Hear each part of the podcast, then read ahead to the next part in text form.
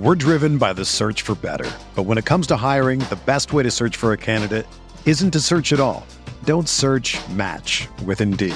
Indeed is your matching and hiring platform with over 350 million global monthly visitors, according to Indeed data, and a matching engine that helps you find quality candidates fast. Ditch the busy work. Use Indeed for scheduling, screening, and messaging so you can connect with candidates faster. Leveraging over 140 million qualifications and preferences every day, Indeed's matching engine is constantly learning from your preferences, so the more you use Indeed, the better it gets. Join more than 3.5 million businesses worldwide that use Indeed to hire great talent fast. And listeners of this show will get a $75 sponsored job credit to get your jobs more visibility at Indeed.com slash BlueWire. Just go to Indeed.com slash BlueWire right now and support our show by saying that you heard about Indeed on this podcast. That's Indeed.com slash BlueWire. Terms and conditions apply. Need to hire? You need Indeed. This podcast episode is brought to you by Coors Light. These days, everything is go, go, go. It's nonstop hustle all the time. Work, friends, family expect you to be on 24 7. Well, sometimes you just need to reach for a Coors Light because it's made to chill. Coors Light is cold lagered, cold filtered, and cold packaged. It's as crisp and refreshing as the Colorado Rockies. It is literally made to chill. Coors Light is the one I choose when I need to unwind. So when you want to hit reset, reach for the beer that's made to chill. Get Coors Light in the new look delivered straight to your door with Drizzly or Instacart. Celebrate responsibly. Coors Brewing Company, Golden, Colorado. Arteta! What a strike! What a screamer! Zola! And a fantastic goal! Arsenal back in it! And here's Limpar, lines it up, finds the net. Arsenal in front. We've got Ozil, Mesut Ozil. I just don't think you understand. We think he's pretty good. He plays less than he should. We've got Mesut Ozil. This is the Arsenal Vision post-match podcast. My name is Elliot Smith, and you can block me on Twitter, Yankee Gunner. He does play less than he should, but he is quite a good player when he does play. So we'll get to that later. That's coming later. Housekeeping. Later this week, another player that everybody loves and has unanimous support throughout the supporters is Hector Bellerin, and we will be diving deep on Hector Bellerin, doing an In the Spotlight episode on him uh, later this week. That's coming on the Patreon side of things. And for those of you who signed up, thank you so much. We really appreciate it. For those of you who haven't, we love you anyway, so it's totally fine. Uh, we will be telling you about a great craft beer service you may have heard of later in this podcast called Beer 52. But now it is time to talk Arsenal 3, West Ham 1, just a run of the mill, straightforward battering of West Ham at the Emirates for uh, Unai Emery's first victory. We are here with Paul. He is on Twitter at Paz My Pants. Hello, Paz. Woohoo! Uh, Clive is on Twitter at Clive PAFC. Hello, Clive. Hello, hello. Indeed. And uh, Tim is here. You can find him on Twitter at Stillberto. Hello, Tim. Hello there. All right, guys. So this is a fascinating match, and I'm actually really looking forward to this podcast because uh, there was a first victory for Emery, and yet, yet it feeds into everything I love about football, which is it makes me uneasy, it makes me worried, it makes me nervous, uh, it gives me things to be critical of, and so that that is just wheelhouse territory for me. But let's start with the lineup. Uh, as I mentioned, we're going to get to the Ozil discussion later in the podcast, so we can just leave aside for the moment that he was ill.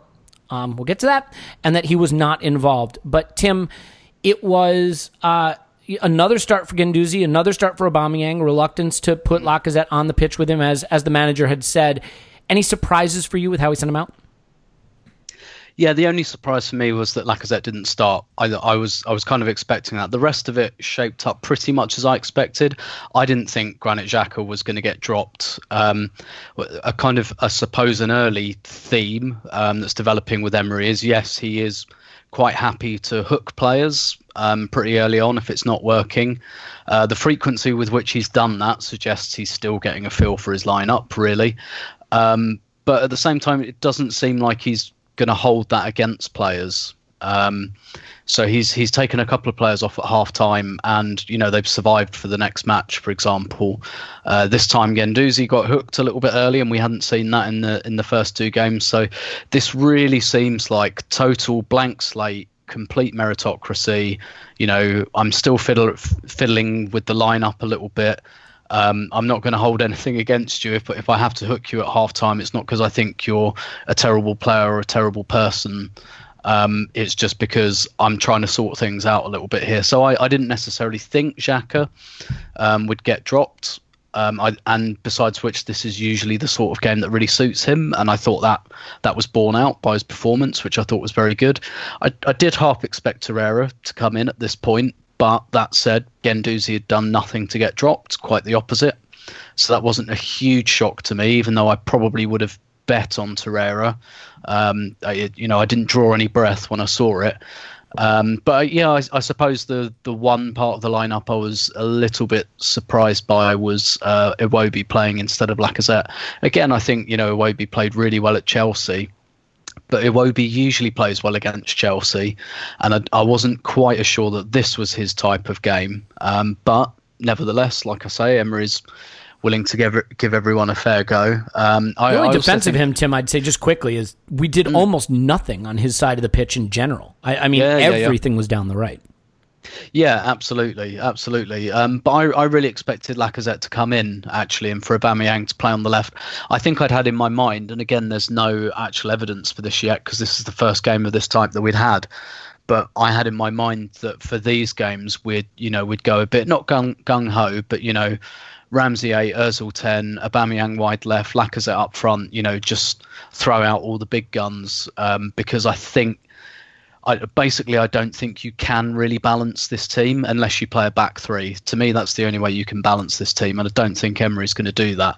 So, in in lieu of um, actual balance, which might take a couple of windows to achieve, I think for these kind of games, just throwing all the attackers on is actually a pretty de- and letting them work it out is a pretty decent way to go. Um, but again, that that was just a preconception on my part, and it's not been borne out so far.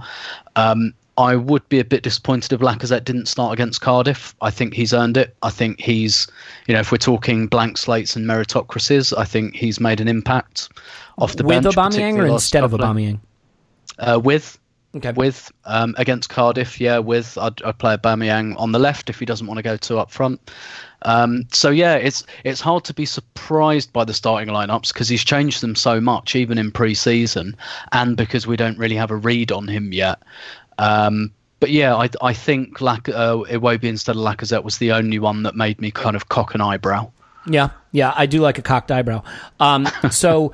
Clive, I, I guess you know the thing that I was one of the things that I will just say, if I can sort of sum up the um, the feeling in the Arsenal world right now, you know, if you kind of want to look at what the zeitgeist is, or you know, whatever word is actually appropriate there, it seems like despite the win, there there was a lot of hand wringing about this performance, and I think some of it is just that we were squinting through two losses to see the plan coming together, and we could see little indications that maybe it was starting to happen for this team. And then in this game, we didn't see, I think, the the real fruition that we hoped we would see based on the, the little um, suggestions of improvement that we saw in the first two games. So Yep. I'm curious why that didn't happen. And one of the things that really bothered me about this game is just the total lack of control it felt like we had over the game.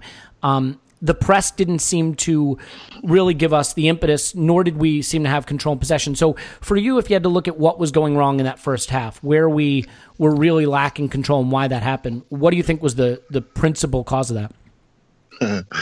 Uh, lo- lots of different things, right? So, I think what we're seeing at the moment is a implementation issue, right? We're implementing things in pieces, but not fully. So, if you go back to the City game, we focused massively on playing out from the back. So we played in the, centre halves, racked up about 400 passes each, and our goalkeeper had more touches than anybody else. So we were playing in the wrong areas. We almost like we had phase one of playing out from the back, but didn't have a lot else. And then we brought on the substitutes. They had a bit of a go towards the end, lost the game. Thank you very much. Get on the bus. Second game, what did we see a little bit more? We saw playing out from the back, but we weren't overly obsessed with it. And so we were much more selective, and because of that, we got more progression. So we got a bit of phase two. So we, now we know we got a bit of pattern. And then, but what we did in that Chelsea game, we had a super high line. So our line was too high. So we messed up. Implementation high line, too high, messed up. Chelsea in behind. We're now coming from behind. Lose the game 3 2. Fine. But we started to see in the Chelsea game was a bit more of this right hand side with Mkhitaryan and Bellerin, And we saw a lot of success on the cutbacks. Okay, so we've seen some offensive pattern. A line was too high in the first half. A line was probably too deep in the second half. So we got an implementation issue, right? So, what do we see in the West Ham game? And each game has its own context. And so I went to game on Saturday and I've walked in with my couple of bets I've got on. I bet 5 0. I've bet, you know, I've done, I've gone in there fully, fully Carlsberged up, ready to go. You should have listened to Paul because he hit the scoreline nail on the head uh, in the preview pod, said 3 1 and was, was spot on. Yeah, well, you know, I'm not listening to you. No way I'm listening to Paul. Right? To fair, you've got your priorities in order, my friend. so, um, so yeah, well, I'm Paul picking that one because I didn't. Mm. So, um, and so, and so, we've all walked in thinking, okay, Chelsea, City, West Ham are getting it, and that wasn't the case, right? So, what do we see? Again, we see a bit more selective play out from the back. We see our fullbacks super high on a home game. We want to win, but guess what? Our centre midfield are not spreading out to the fullbacks to cover them. So now we've got an issue with our centre midfield, and Guendouzi's not getting out there on the right hand side. He's making slide tackles. He's running behind Felipe Anderson, and he's running behind him looking slower than Xhaka because that guy can run and he can play. And suddenly we've seen another problem develop. We got problem around our fullback areas, and our two in front of the back four were not really coached or pointed to get out there. And so we looked massively exposed on the counter attack. We all so the, we had our back two defending, we had our centre two trying to get midfield control, but when anything broke down, we were very very vulnerable.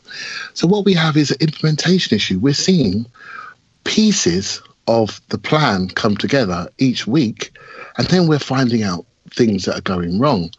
And then when I see that, and what fans do when they see that is they then focus on the individuals that they feel are not doing the job to make the fan feel less nervous about what he's watching. And I thought that happened at the weekend, particularly down Bellerin's side, uh, where I thought he was tremendous going one way, but left to be exposed going the other. And I'm not sure it was all his own fault. So at the moment, Elliot, and to summarize, we have an implementation issue. We are implementing parts of a plan one week even one half at a time. And but I'm afraid there's a limit to this because what he wants to do and how he wants us exposed, we do not have the pace in centre mid or at centre half to play this high risk, high reward game that Emery's uh, promoting. Yeah, I mean, this this game for me highlighted more than any game I can remember in recent memory, and maybe I'm just forgetting one. How limited the athleticism in this team is in terms of just running power and pace in midfield, and you know, watching Guendouzi lose the ball and then cannot keep up with Felipe Anderson as he's running by him. Xhaka had a couple situations where that happened as well. Ramsey has a great engine, but he's not a, he's not a, a quick player, not a fast runner, and we just lack that. He's not a sprinter. He's no, not he's not. And you know, it's funny. It kind of reminds me when Liverpool were willing to pay all that money for Oxlade Chamberlain. I was thrilled that they're willing to take him off our hands at that price at that point, and I couldn't really understand why Klopp was doing that, but it makes a lot more sense when I think about it now because just another hard running athlete in the middle of the pitch, which is what he's all about. Um, yep. You know what I will say? If I had to come up with a theory, Paul, and I want you to debunk it for me because I'm sure you will, as to why this game maybe felt less comfortable and less encouraging than the losses did. In the losses, when we pressed we looked pretty good in transition. And that was encouraging because I think a lot of us have been wanting to see Arsenal play more on the front foot, be an effective pressing team. We see the other big clubs doing it and succeeding with it, and we want to do it. The problem was in this game when West Ham sat off us at all and we had to build the play from the back. It looked very disjointed, very convoluted. There was a lot of direct passing that resulted in nothing, a lot of very unsophisticated play in build up when we weren't able to create transitions. So for you, is the problem here maybe just that what was good about us in the first two games came off transitions, and we had fewer transition opportunities in this game, and what became clear is that we don't have an, another way to build play when we're not transitioning? Yeah, um, I, I, think I'm going to say this. Uh, I'll say this in my words, but but I, I think it's pretty copacetic with what you were saying to me, the two things I, I thought I was going to see in this game was really good, intense pressing up front, counter pressing.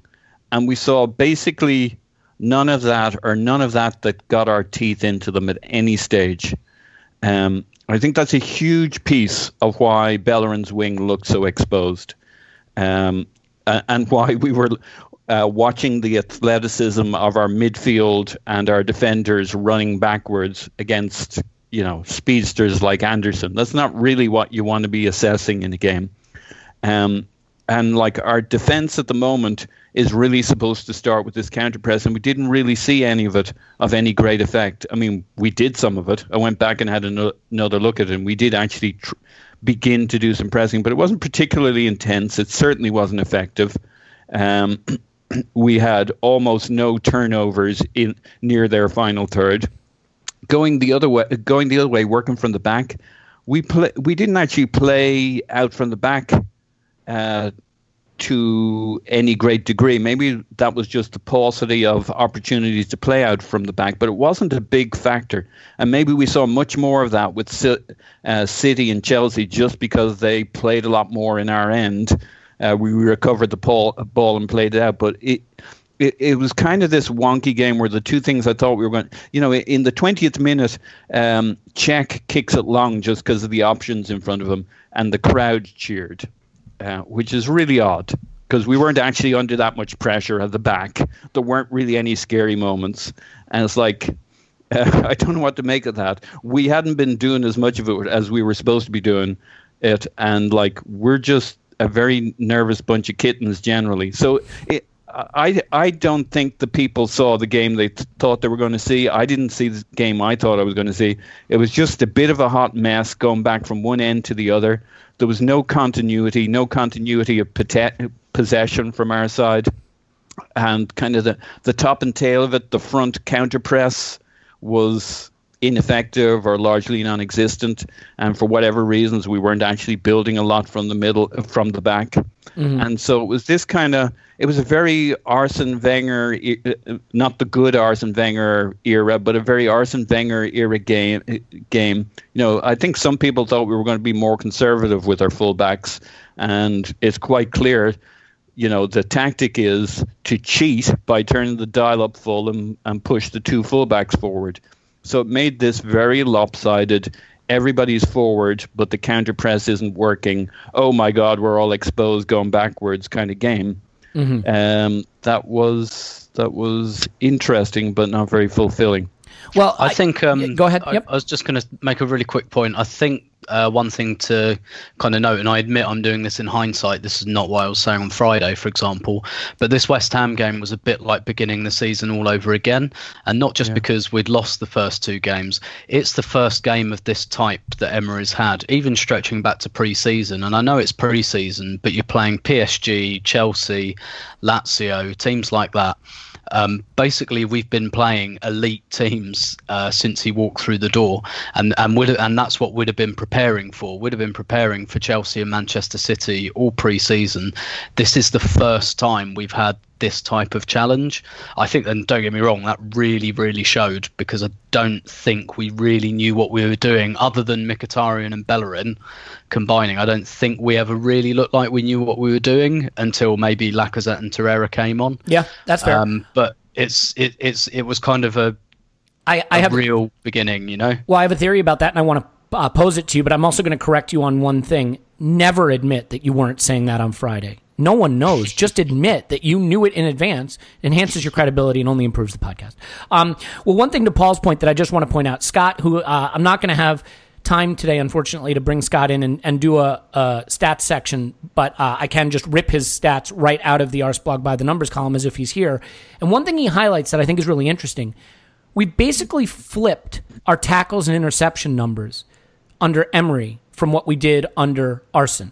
And so we attempted 32 tackles um, against West Ham uh, and just six interceptions, which is basically the reverse of how we played under Arsene. The problem in the West Ham game is of those 32 tackles, only 15 were successful, and we were dribbled past 17 times. Uh, Aaron Ramsey alone was dribbled past four times. And so this becomes the issue is when you are pressing and if you are going for more tackles instead of sitting back and intercepting, you are going to be in a situation where it's a bit high risk, high reward, obviously. And then he followed up by posting a statistic that uh, Lemon Watcher at DeepXG posted on Twitter. And this is really interesting No manager has his players foul to snuff out counters more than Pep Guardiola. In 2017 18, 7.6% of Man City's opponents' possessions from open play turnovers ended in a foul, the highest rate in the last five Premier League seasons.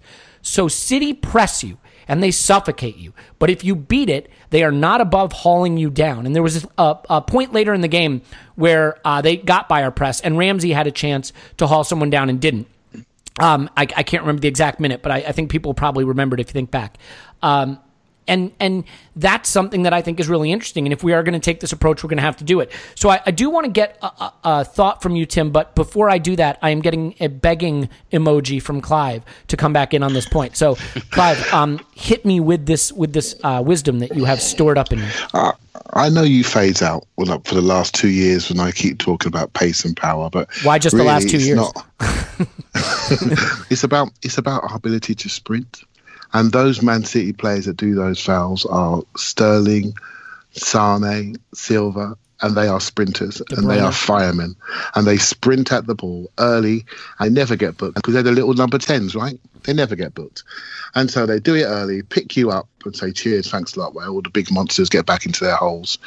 What we can't do is we can't sprint to put out the fires.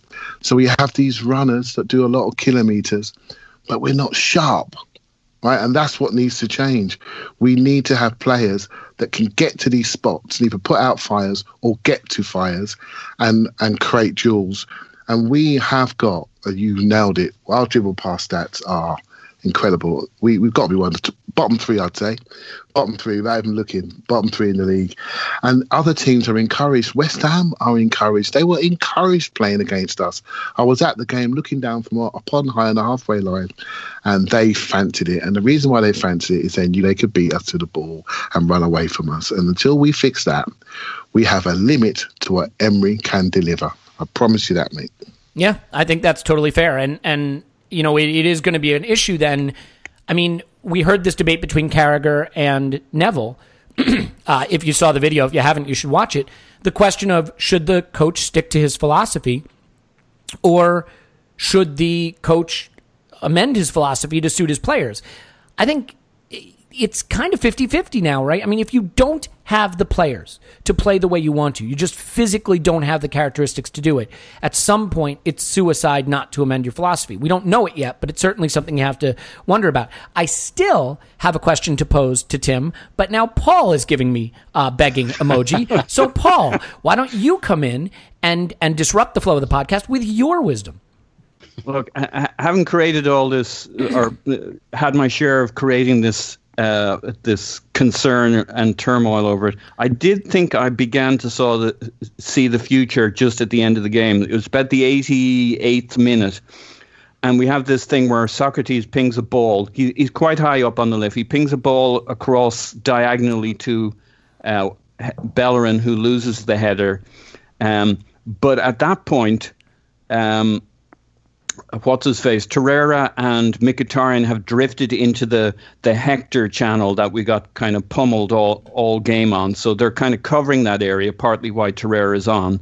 They recover the ball, and then Torreira does this thing where he pings four quick passes, side side, forward, uh, back, and I'm thinking this is a bit an- anticlimactic kind of my my mood's dropping just ever so slightly with but it's really quick and suddenly he gets the ball back from uh, the centre back, looks upfield, uh, pings it up to Mkhitaryan, who pings it up to Bellerin, who's charging up the wing, and we put in this cross that could have been the cross that, that Danny Welbeck buried, but it's actually a few minutes early. But it, it's a very similar play.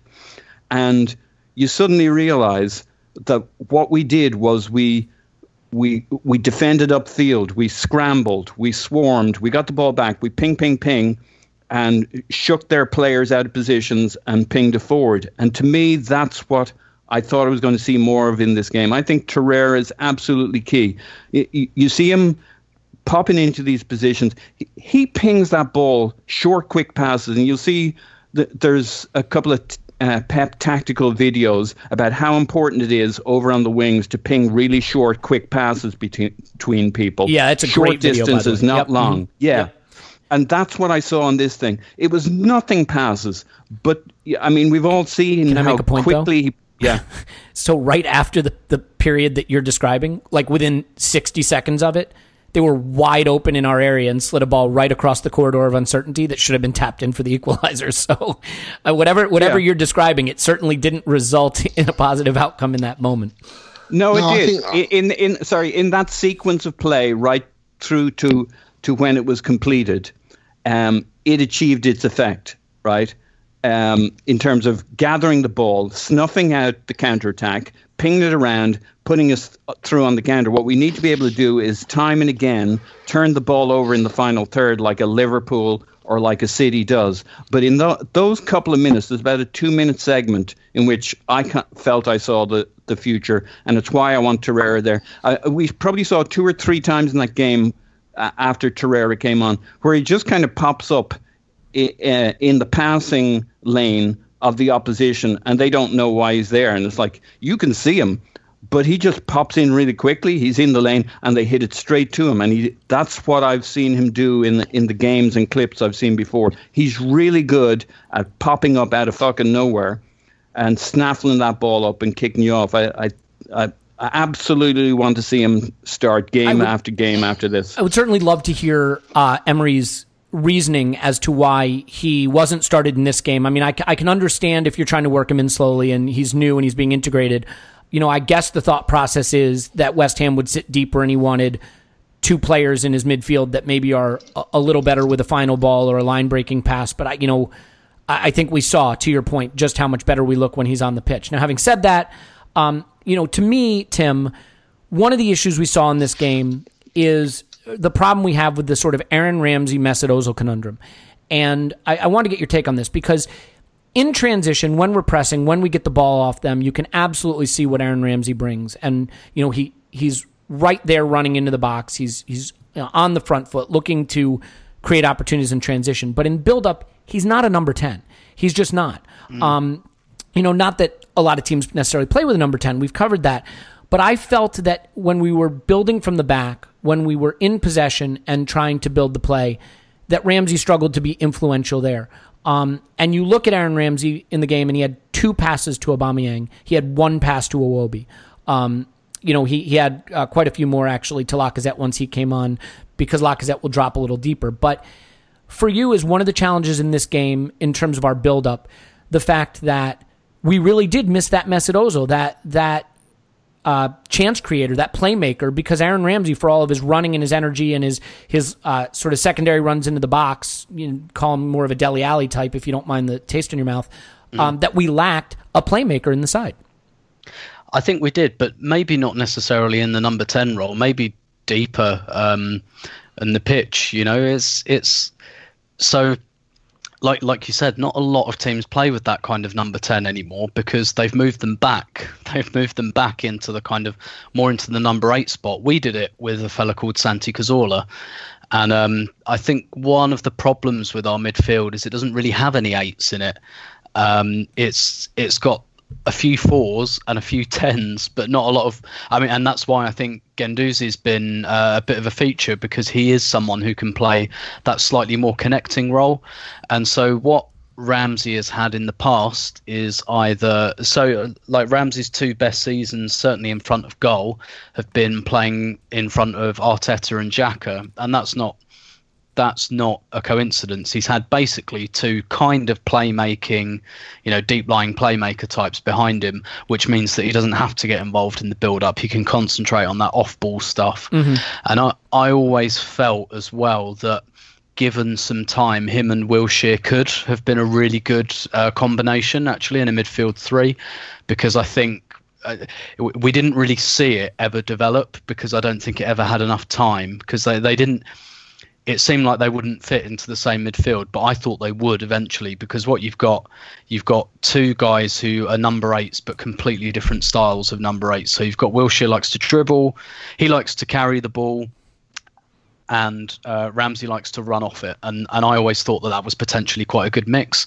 Yeah. What we're kind of missing there is that that on the ball bit, and be that a deep lying playmaker or preferably a dribbler um, someone who can advance the ball up the pitch, basically. Um, and I, I think that's what we missed a little bit. Xhaka, I thought Xhaka played well, but Yeah. he know, let he led us in final third entry passes. Just to your point, from, Yeah. from building from deeper. Yeah, exactly, exactly. I, I think you're right. I think Rams. I've never been convinced by the idea that Rams is a number ten. I think he can play in a midfield with two number eights, where he's the most advanced, well, or the one that gets forward the most. That's how he plays for Wales. People say he plays as a number ten for Wales. He doesn't play as a ten for Wales. They again, like most modern football teams, play with two eights.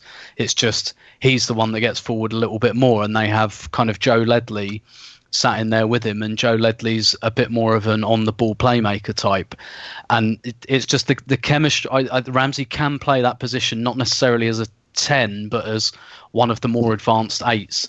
If But we don't have the other one. Complementary, exactly, exactly. we haven't got that other piece. That midfield is still for me missing that kind of that connector role. And what it, what it all comes down to is we've still got a bit of a Santi Cazorla sized hole um, in our midfield, quite frankly.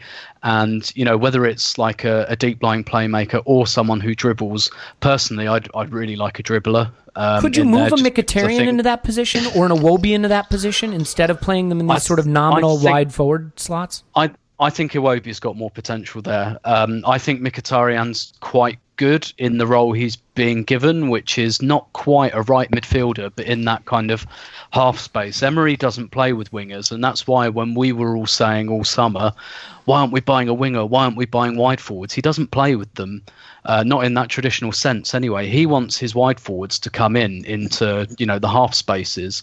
That's what he did at PSG. That's where he sat Neymar and Mbappe. They weren't, you know, they weren't getting chalk on their boots. Um, it's it's almost a bit more like Pires and Ljungberg at Arsenal those years ago. They weren't wingers. Okay, now I'm on board with it.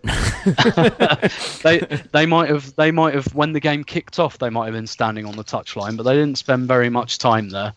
Um, and there's just I think there's a player missing there. Basically, there's another number eight to to kind of properly replace Cazorla. It might end up being Guendouzi someday, um, but with He's, with he's the just- closest. He's, he's the yeah, closest. yeah, we're, we're just missing, I think, that little piece, that kind of playmaker, whether it's a dribbling playmaker or a ball playing playmaker. Cazorla was both, of course. yeah, but Uh, man, those, that's- those running that's- numbers they published aren't wrong. Jesus is Guendouzi slow.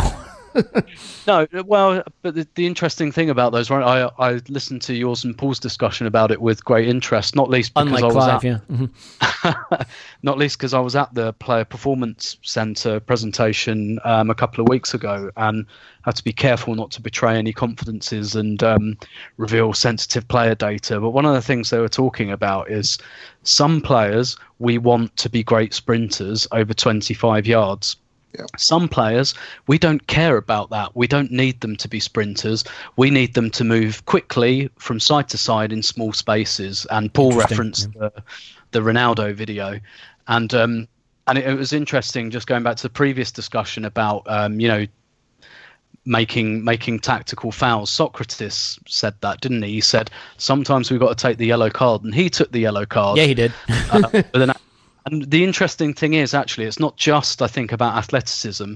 I think the more you do it, the less you get punished for it. The reason Tottenham never, ever, ever, ever, ever, ever get any fucking bookings is because they do it all the time. It's habit, and it's the same with City. They do it 10, 15 times a game, and the referee just tunes out. When Arsenal do it, it's a big deal, and that's why West Ham.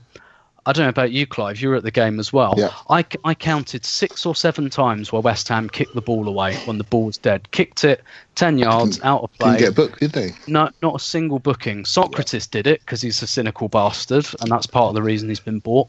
Booking straight away. The more we do it, the less we'll get punished for it. Yeah. Okay. So, uh, Clive, I want to let you wrap up this section, and then because there's still a ton to get to, um, you know, and and we want to try to keep it under our usual three and a uh, three and a half hour running time. So, fi- final Wow, thoughts on this little segment here. I'm going to talk quick. By the way, on the speed thing, it's speed agility and speed endurance. So the speed agility is the short, sharp stuff. They have a special run called it's called a Gerard run, where you go up five yards to the right, and then you fall yards down and lose the, tip, title. to the tip, and then slip over and fall. To, yeah, exactly. So there's and this is something they measure. It's all done in one database, and the sprinting speed is normally 40 meters, and this is all on one database from captain level right up to pro level, and so that's the way they measure those things. And on, on the Ramsey piece, it's, it's interesting. I watched the game a few times, and I was at the game. And what we're, if you go back to the seven pass Ramsey game, we played him behind the forward, and you know, there's an open door there for me to give him a kick in. I didn't because I felt he was doing a job for the team. I felt it was a bit too high, hence he was involved in zero build up. In this game, he was deeper and more selective and more involved. And I think he's in the 40 plus pass range. So he did better. But a lot of the instances where he was involved in the game, he was literally performing the role of a second striker rather than number 10, if that makes sense. He got into the area and he was taking shots. He's receiving it back to goal. And I'm looking at this game, I'm thinking, why don't you just put Lacazette there? He's, he's sharper. He's a sharper sprinter to the ball. He's more robust on the press, and him and Aubameyang can share that role down the centre, one going high, one going deep, and create a problem. I think when Ramsey's not giving us no control, he's not giving us a target. We're asking him to do a job of almost a second striker, when really, as Tim alluded to, he's a third midfielder. When he plays for Wales, he has Joe Allen, Joe Ledley around him. They're his bodyguards, and he's allowed to fill in but then he's allowed to break forward and support Bale and give him that ball in dangerous areas. So his role is defined. Right now, after 10 years, we are still talking about where's the best place to play Aaron Ramsey. Yeah. We are still Well- talking about it. And there comes a point when you have to look at the player. Because I'm looking at Guendouzi and I'm saying, you actually play centre mid like I'd like Aaron Ramsey to play centre mid. You're always behind the ball. You don't break into the box. You can spread it out both sides and you get your tackles in right? He's not the pace differential is no is no different. He's got a similar technical flourish to their game. They react well to situations. They're both metronomic, but one stays behind the ball and one finds himself too high up. There comes a time when we need to think. Is he going to fit into our play, or do we need to fit into him? And when you add the conundrum of Mesut Ozil on top, and now we've added Mkhitaryan, who seems to be defining himself on the right hand side, we need to think about our interior play, how we control it, how we sprint to the ball, what type of athlete do we want in there, what type of player profile do we need in there. We need to fix that, Elliot. And when we Yeah. do, everything else will rock around it like a little rocking chair. It'll rock around. The fullbacks will rock around. They'll, they're high up. We'll overload like City do. Our forwards will be in position as targets, but it's that interior, and we haven't got it fixed yet. And that's what we need to do.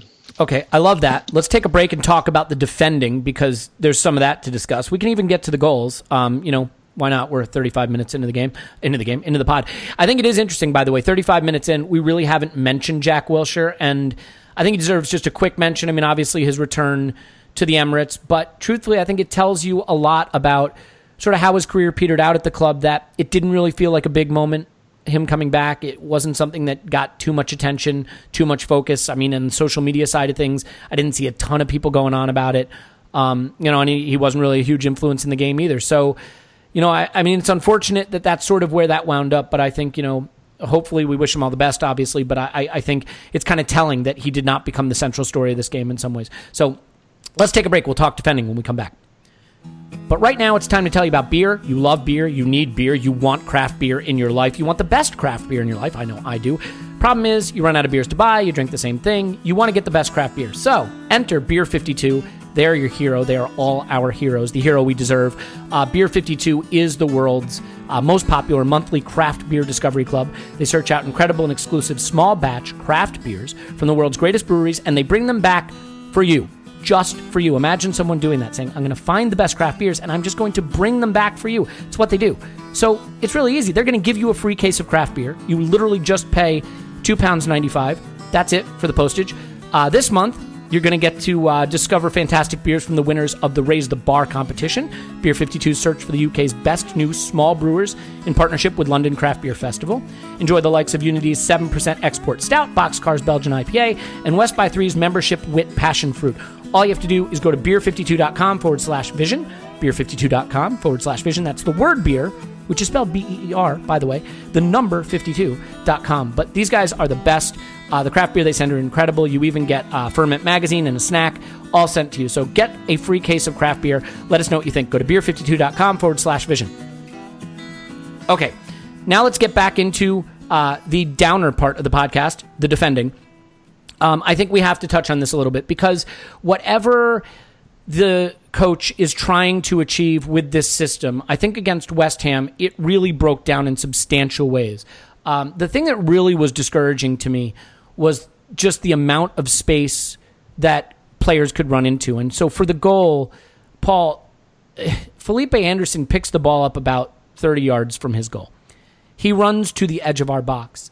And in that entire time, he literally never has an Arsenal player within five yards of him. I mean, he runs the entire length of the pitch with no one anywhere near him. Um, you know, when Guendouzi gets the ball taken off him, again, Anderson running in acres of space. Now, we'll get to Mustafi and what he does there and some of the Mustafi issues from this game. But for you, was the defending in this game cause for real concern that maybe the system is not properly set up to, to keep us solid? Because you know, there's part of me when I heard, oh, we're getting this pressing coach. Yay, we're getting the next Klopp, we're getting the next Guardiola. When I watch it, there's a little part of me, and I know we're just three games in, that says, oh no, we've gotten the next Andre Villas-Boas. So how do you feel about the, the acres of space that we saw in this game for West Ham to exploit? I'm fine with it. Cool. Um, All right, it's what, it, it's what I expected to see. I mean, really? it's, it's yeah, it's horrible. It's ugly uh, we feel naked and exposed, like a really bad dream where you're naked and exposed. Yeah. But we can't we can't talk the talk about, you know, how long it's going to take, etc. About how we want pressing up front. When the pressing up front doesn't work, you're going to be wide open in the midfield. Um, I'm not going to claim we have the world's greatest defense. We don't. Uh, I think it's looking worse than it actually is. I think, and we're we're going to tend to blame in order of of preference Mustafi and Bellerin, and then Sokratis, and then Nacho. But if you watch Nacho in the first uh, 20 minutes, he gets rinsed three times. Oh, I don't think side. he had a very good game defensively either. It's just that yeah. Bellerin was so far up the pitch most of the game he got exploited. I guess what I'm asking you, Paul, is what's supposed to be happening in those spaces? Let's say the system was working properly. To me, I don't even see what what's supposed to be happening to plug those spaces to to block off those runs and that room. And so in in your mind if it was yeah. let's say it's 6 months from now, what's going to be different that those spaces aren't going to be available? Well, I think that's exactly right. I think that's what everybody's feeling. You can't see what the plan was cuz like we're just so fucking stretched out. But when you send Bellerin and and Mkhitaryan into that far right corner and we lose the ball, and there's no counter press, you know, it's one of those. What do you expect to happen down that side? You've you've only got two midfielders. There, you got no right back, and you got Mustafi in. We probably got some form of a high line in which everybody's saying, "Oh, if there's no pressure, you got to drop off. You got to drop off." You remember that bit from last week against Chelsea? Yeah. What are you going to get but space down that side? It's an invitation for them to, and they are going to be allowed to run down that side because if you dive in, you're. Uh, we've already said our midfielders are say medium pace against um, Anderson going down that wing. If they dive in, you're down one more man, so you're basically going to escort him down the wing he's going to have more pace, and you're going to look like we looked. So until we get the counter press sorted out, until we move more cohesively with the midfield timing it and positioning it with Mkhitaryan and Bellerin and Mustafi getting his spacing right, we're just going to look ugly for months and months. I don't know what when people say things like we we talk the talk at the start of the season, but we can't walk the walk as as supporters. Understandable. We're anxious. We know how important these three points are. We think progression is going to be this straight line up where we're going to be bad, but we get slightly better and slightly better. It's not going to look like that. This is what buy in looks like. This is what uh, progression looks like. Well, and we it did win, you know. yeah. Well, but beside, forget the result. We will take step back, steps backward before we take steps forward. It'll look ugly.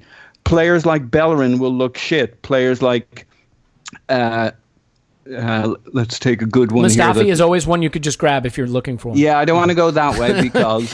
Well, well you can, know, can there I stop you just but- for one second, But there are multiple.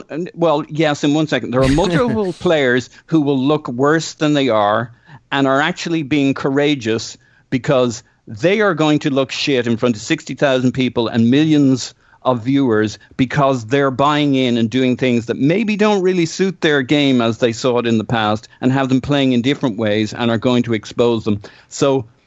The- the players themselves- Yeah. Yeah, well, I was just going to say, I mean, you also have to take the players' words for it. The players themselves acknowledged after the game we need to be less open. I mean, Sokratis had some comments about it.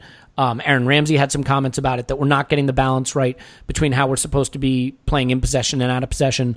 And, I, you know, Yeah. again, I totally But agree I with you. I think that's more about working as teams and units and coordination. It's not about doing something different. It's it's to Clive's point. It's all execution. And this big fucking hole in the middle is when one part pulls one way, the other doesn't quite respond and anticipate. And and if you don't counter press and you've got literally seven, eight players in their final third, you're going to be a bit ex- exposed when you get get hit on the counter. Yeah, no, that's fair. Look, I, I think the only thing I would say to some point is I agree with you that, that, that it's not going to be straight line progression. But what was a little tough is in those first two games, you could look and see the plan and kind of understand what it was intended to do, and you can draw some positives from that. I think what worried me a little in this game is there were moments where I didn't understand what the plan was in terms of attacking the way he wants to attack without being totally open. And if you're going to use But City and Chelsea kept us compact, whether we liked it or not, because well, I think we did that more by design too. But but but Paul, But they had Well, more of the so what, possession. what we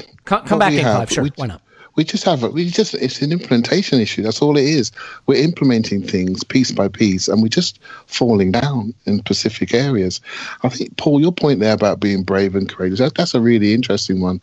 I think what we need to realise as, as fans is we don't know what the players are being told.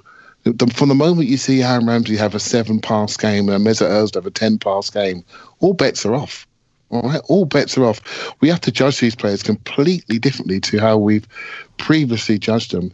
And you know what? Maybe we actually know these players as well as the manager does right now. He's learning about these players and he's putting them in holes and he's discovering things.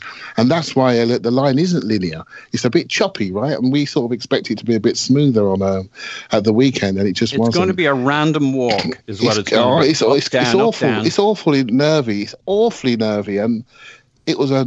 I did not enjoy the game at the weekend. I did not enjoy. I don't enjoy think you're it. alone. I didn't. I did either. not enjoy. I sat. You know, I know where Tim sits. I was about twenty rows behind him on the halfway line, and I did not enjoy the atmosphere. I did not enjoy how the fans were reacting to the players. It was a, not a pleasurable experience for myself on the day. I don't want to brush it, you know, with the same brush. And I think it's because what we're discuss, trying to discuss here with a little bit of thought is happening live to people and they're nervous and they're reacting to things they're just not unsure of and they're looking at this and uh, and they're and they're not maybe thinking it through which you don't do on a day when it's all live and we looking ugly as a crowd if i'm honest with you. That's, that's how i felt. That was my impression when i walked away. And um, i go like once a month i come away with a different impression each time. And i came away thinking wow we're struggling with the change on the pitch and off the pitch. And the way it manifests itself is picking on certain individuals which i'm sure we'll touch on a No, sure. later. All right. Look, and uh, and but to me, this is what change looks Guys. like. It's going to look ugly. Yeah, We're okay. going to look worse. Okay, let's let's move on. Um, I I think Tim, for me, one of the things that is interesting about halftime changes is because we're so unused to them, they're so exciting. But they also mean you got it wrong from the start. Where do you come down on, on the halftime changes? First, in terms of whether you thought they were the right ones, which personally I do. But second, just on whether how much do you allocate to it being brave and competent management, and how much do you allocate to it being a worrying sign that you're in consecutive games where you got it wrong from the start? It's a little bit of both, but I think um, it de- it deserves a little bit of leeway just because he is still kind of working out his team. He's working out what they can and can't do. So yes, of course, it's an admission that if you keep having to do that, it's because you keep kind of getting the starting lineup wrong. But I mean, that's that's kind of to be expected.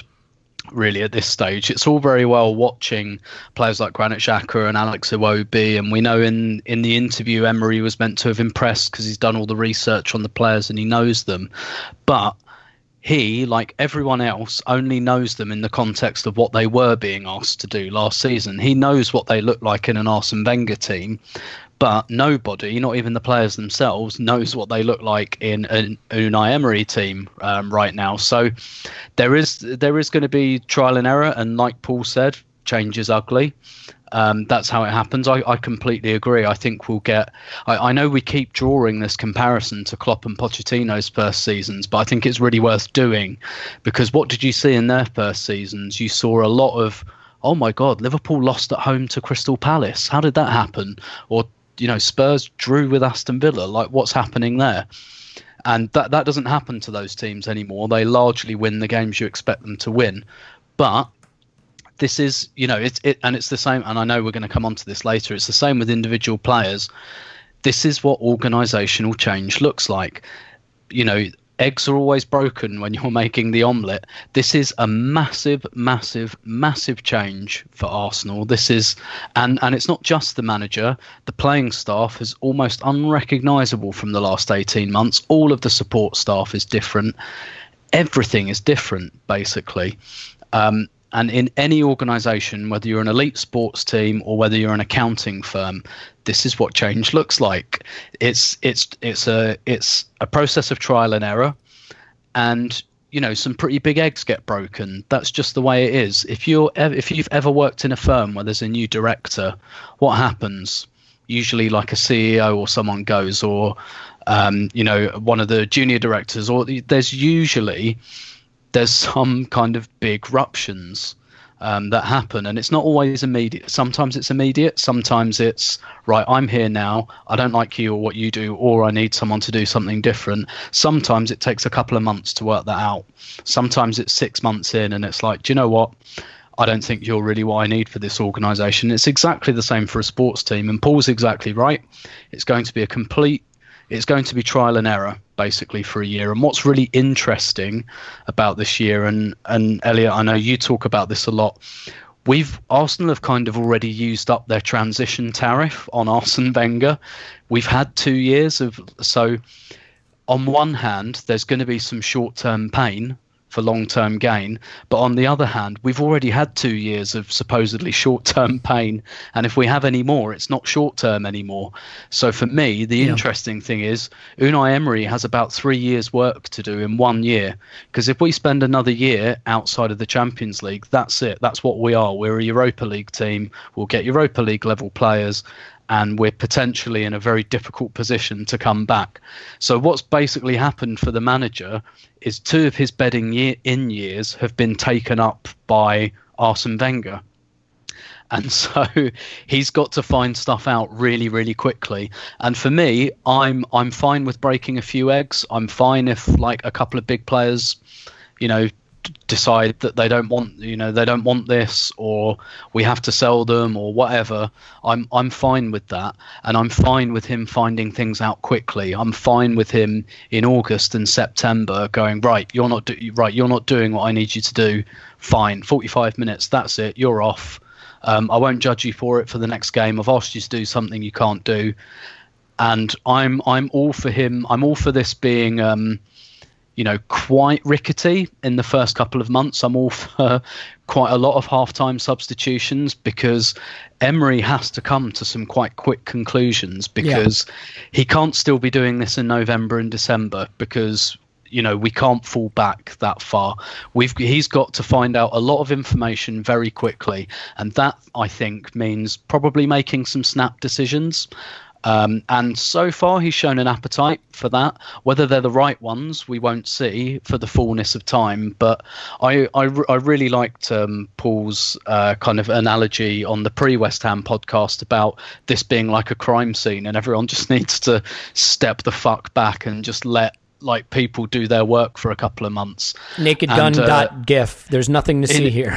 in, indeed, indeed, and and also I, I completely agree with Clive's point. I've been so so so disappointed with the crowd.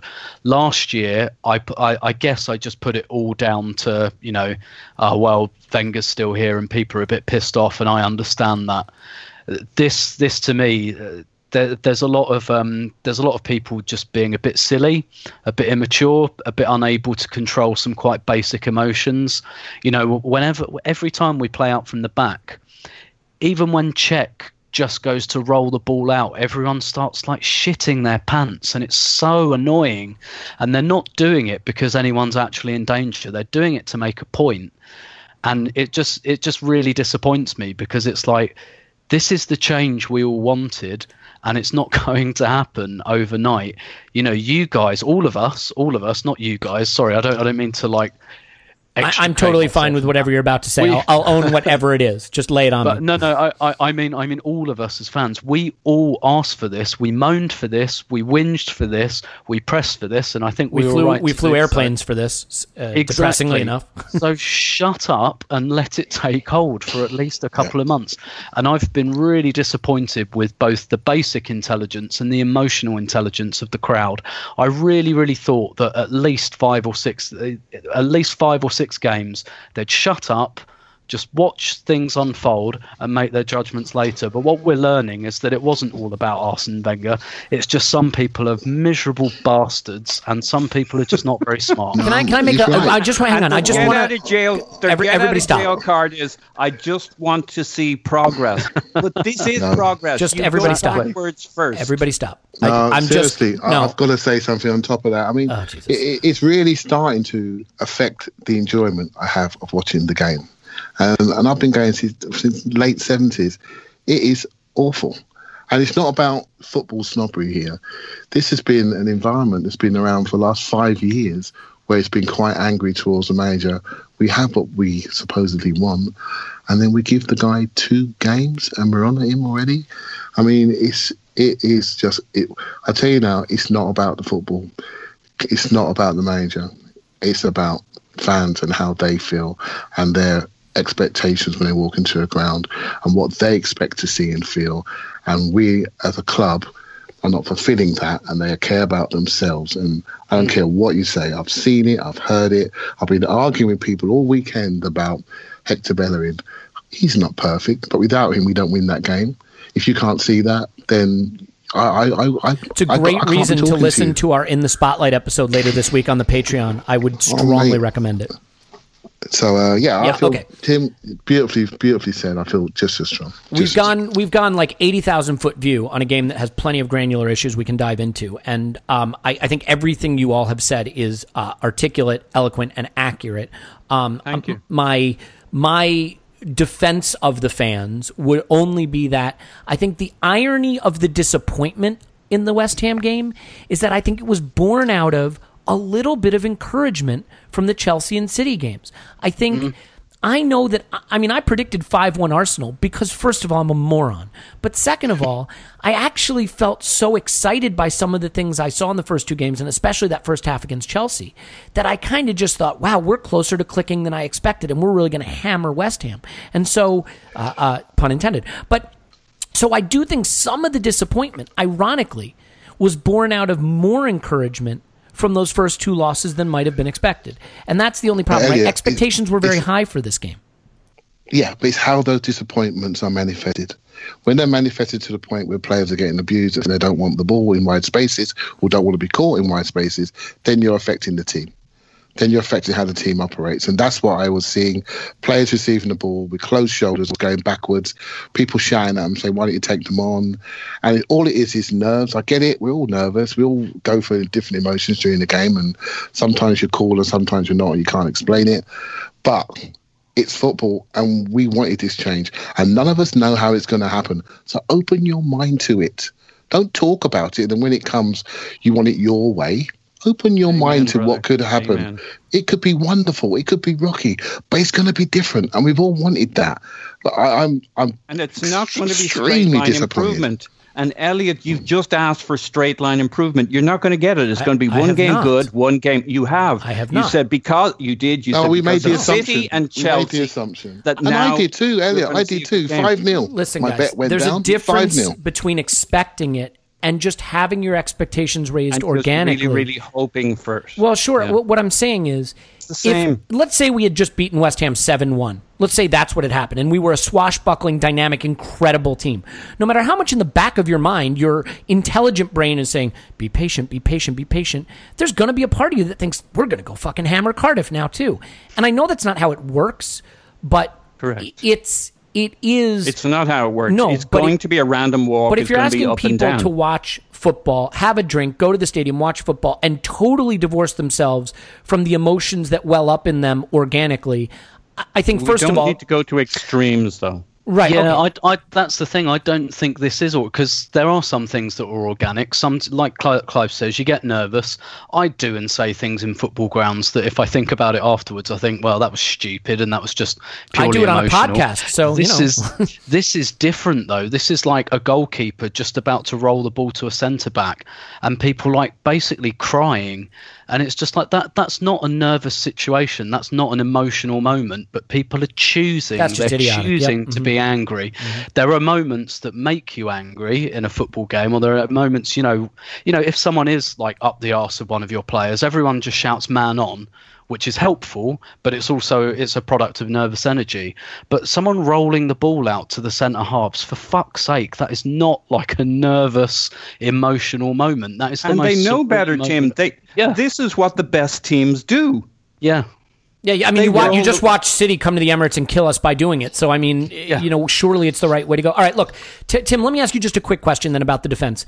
So, Mm. if we're going to do this thing where we attack down the wing with Bellerin and Mkhitaryan, and we were very effective doing it, and Bellerin had a brilliant attacking performance. He also found himself in situations where he's, you know, square on the halfway line with 50 yards behind him and two players running into that space. W- What needs to happen to protect that space? Do Guendouzi and Xhaka need to split and drop to cover the wings? What is what isn't happening? And in your mind, and I realize you're not the coach, but you know, if you are and you're looking at that game film and you're saying, "All right, we did great work up the right side uh, attacking, but it left us too exposed." What is what is supposed to be happening that isn't to give us a little bit of the security that we lose when Bellerin and Mkhitaryan go raiding up the right side? Well, I think it's probably going to be down to the midfield three, isn't it?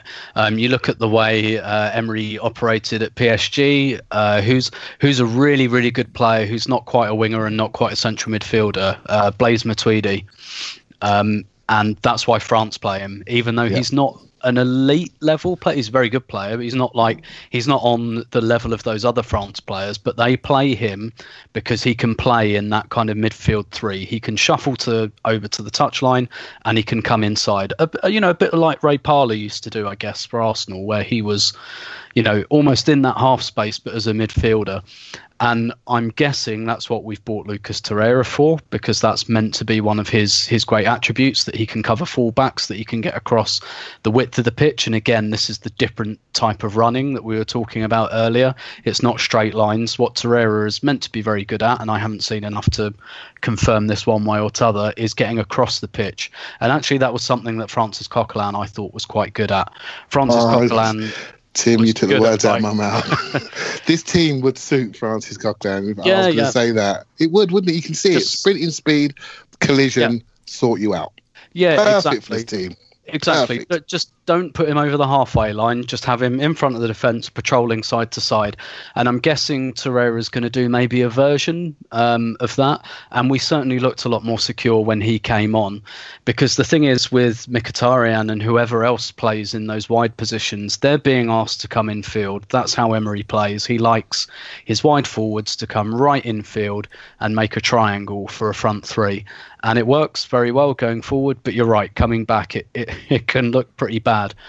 And, uh, and that's why I kind of wondered if we'd end up with not quite a midfield diamond, but something, you know, maybe the three points on the diamond rather than the fourth point at the top. Um, and so I, I, I'm guessing that that's what's going to happen is that Torreira's going to take up that kind of, you know, Xhaka, you sit there, I'll go from side to side, um, I'll cover the fullbacks, and you know you do what you do. You kind of sit here and, and redistribute the ball. That's that's what I'm guessing is going to happen. And to be fair, that looked a lot more like what was happening when Torreira came on. Yeah, and Towards the I- end, it was working, wasn't it, Tim? Towards the end, you could see the start of something. Yeah. So another thing implemented. So we're seeing one or two things implemented each game. We just haven't seen the game yet, where five or six of these things are working at the same time. And I think Emery needs to think about some of the partnerships he has that would work and why split them. Like for example, the front two. Why split them? We know it works. Keep them on. Give yourself an insurance policy while you're waiting for other things to bed in. We seem to have found a midfield two. We've got no choice but centre half two. We've got a right side two. So we're starting to develop something here. We got we got something to do with the with the ten and or the the high eight. And we potentially got something to the left hand side. But we're starting to see the partnerships develop and the roles develop. We just haven't seen it in one game. Well, and I, do think- think, you have to at some point as well acknowledge that if you're going to play this way, sometimes your defenders are going to get isolated and they're going to have to defend difficult situations. And I actually think Sokratis has been pretty good. I think he's done all right. Mm-hmm. I think Mustafi has still struggled. And I realize I, I, pick on the guy, but like that situation where Guendouzi lost the ball and he couldn't chase down Felipe Anderson. And Mustafi just backpedaled and backpedaled and stood there and didn't close him down, didn't close him down, didn't close him down. Eventually, it results in a ball going to the penalty spot and should have been a goal. Um, it's because Mustafi knows if I go out there and try to defend Felipe Anderson, I'm going to get rinsed. He's gonna he's gonna just go right past me, and I'm going to get exposed. And so he did nothing. He just kind of froze. And I I think you know, as much as you hate to just pick on players, this system is going to create situations where central defenders have to put out fires in tough situations. Um, you know, and, and I think Mustafi has been left wanting in, in that respect. Um, Tim, it sounds like you Whereas- have something to add there. I was just going to say, whereas Sokratis uh, strikes me as the kind of defender that really relishes that um, one-on-one defending. He reminds me of he's not quite as quick across the ground, but he reminds me a bit of Kolo Toure in that respect. But like Tim, are you a mind reader or what? in that I Kolo the same thing. Co- Kolo loved a one-on-one. He loved a one-on-one. Where Kolo's Arsenal career slipped away was when he was asked to do something a, a bit more, or I hesitate to say mature, where he was asked to be a bit more of a patroller. What he loved was one-on-one. Jules, I'll race you, I'll tackle you, I'll kick you out of the ground. Um, you know, he, he had that kind of enthusiasm, and Sokratis reminds, I think, has that. He what he really likes is one-on-one. You know, I'm up your backside, I'm in your shorts, I'm in your shirt. I'll kick you in the air if I have to. I'll take you out. I'll slide tackle you. He likes that. I don't think Mustafi does because Mustafi is not No. as natural a defender. What Mustafi is good at is playing the ball out. And if you look at the passing numbers, Mustafi is the one who's passing the ball out, and that's where his value is. But in terms of proper defending, it's it's that's what Sokratis likes. Yeah, I, I agree with you. And um, you know, Tim, the, the funny thing about you invoking Coquelin that I, I thought was really interesting, Coquelin's tackling numbers were through the roof, off the charts, in a team that didn't really defend that way, right? It was very based on positioning and interceptions and stuff. Now we have a team that clearly wants to tackle more.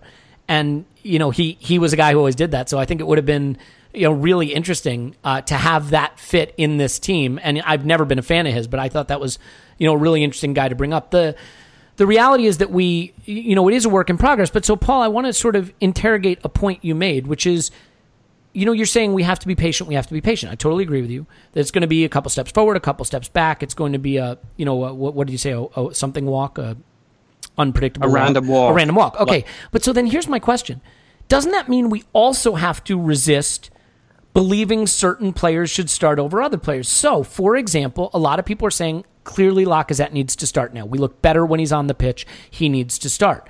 But if you believe that this is a process, and part of the process is that Emery believes strongly in starting with one up front, and he believes that Aubameyang is that guy.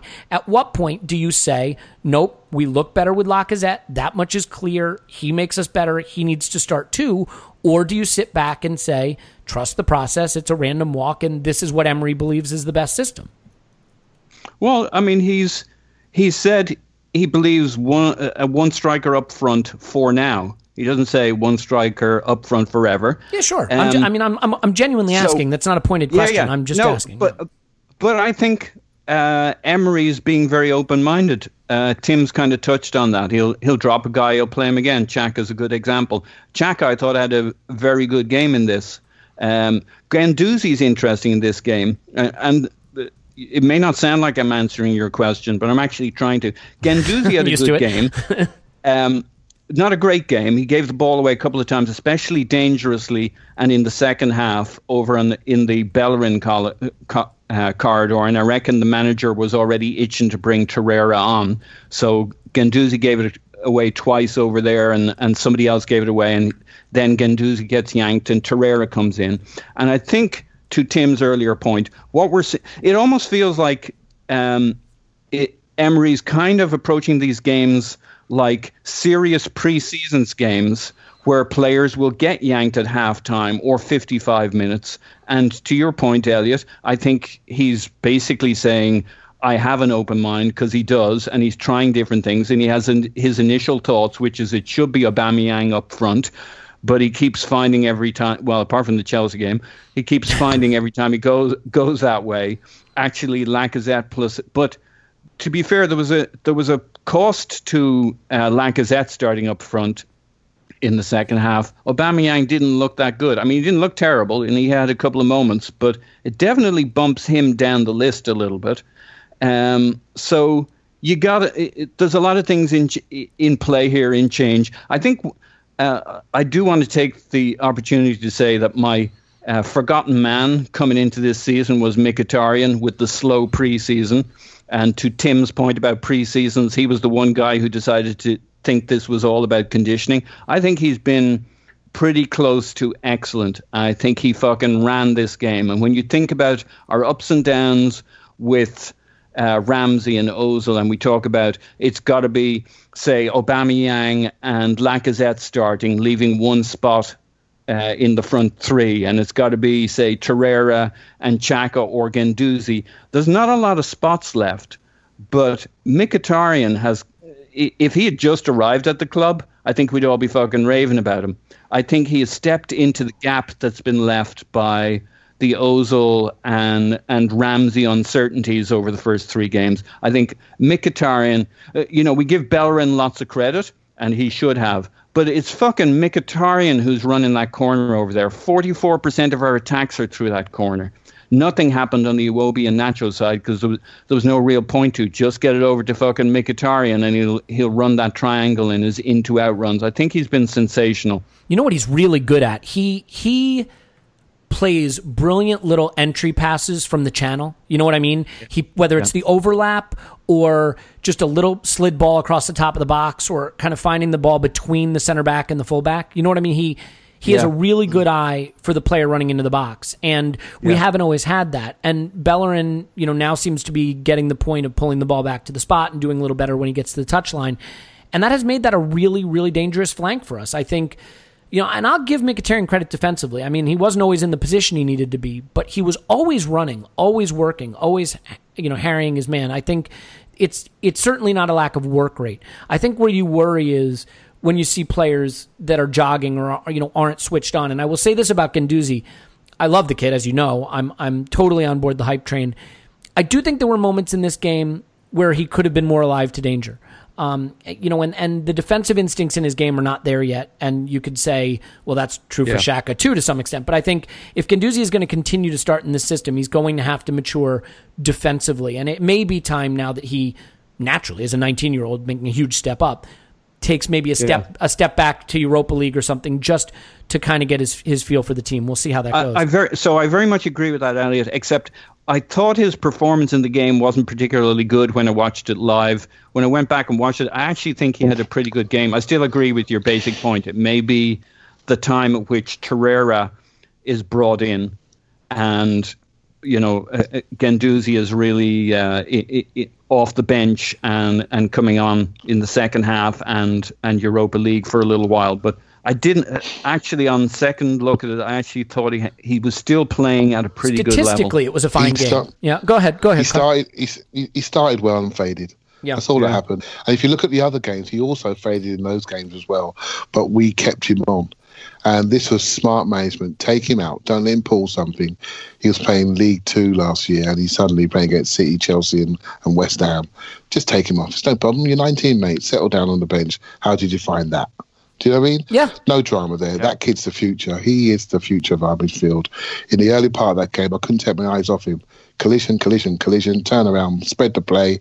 He got caught in the right hand channel of a slide tackle he didn't make. They came in down Bella inside. He gave the ball away, Paul. You're absolutely right. Suddenly, you're in debit. You're in debit now, mate. Can you get into credit? No, you no, you can't. Time to sit down, son. No problem. It's no problem at all. It's, it's just football. So, all right, let, us wrap up on this game and get to the Ozil thing really quickly as we've we've started to run predictably long. But Tim, uh, first of all, just thirty thousand foot view coming away from this game. Obviously, the three points were the most important thing. On XG, it was you know I think one point nine or one point six to one point three in that range, something like that. Um, and a, a lot of that XG for us came from the Welbeck goal that made it safe at the end. Do you come away from the game, putting the result aside, which Again, I realize you can't do that in football, but do it for a second. Is this a step forward in the process for you, or was this a sideways step or a step back? What was your emotional reaction to the performance you saw? Um, at, at this stage, at this early stage, everything is a step forward in the process. So if we get beat 5 0, it's a step forward in the process because. When do we go to City? Um, because because when that happens, you go, right, um, did, did you ever see that quote from Chris Coleman when he was managing Sunderland, and they said they said to him like, "What does Sunderland need to do to um, to you know turn things around?" And he said the exact opposite of everything we've done for the last five years. And um, so e- even if you lose 5 0, you go, right, let's just not do any of the stuff we did in that game again. We're in um, a stage of like gathering information effectively. And we've talked about this how the manager is accumulating information on his players. And it's all data at the moment, basically. And all of that data is equally useful.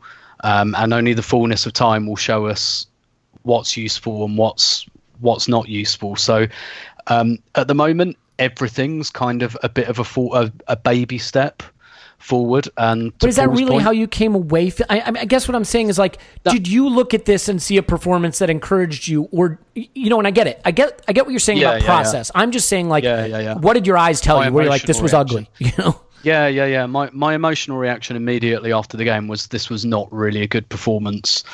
That defensively we looked exposed and a better team would have punished us.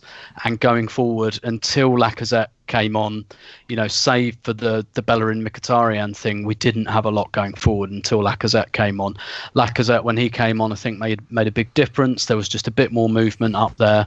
You know, you look at that Welbeck goal again. Look at Lacazette's front post run completely takes the defender away from Welbeck, and that was the kind of thing we didn't.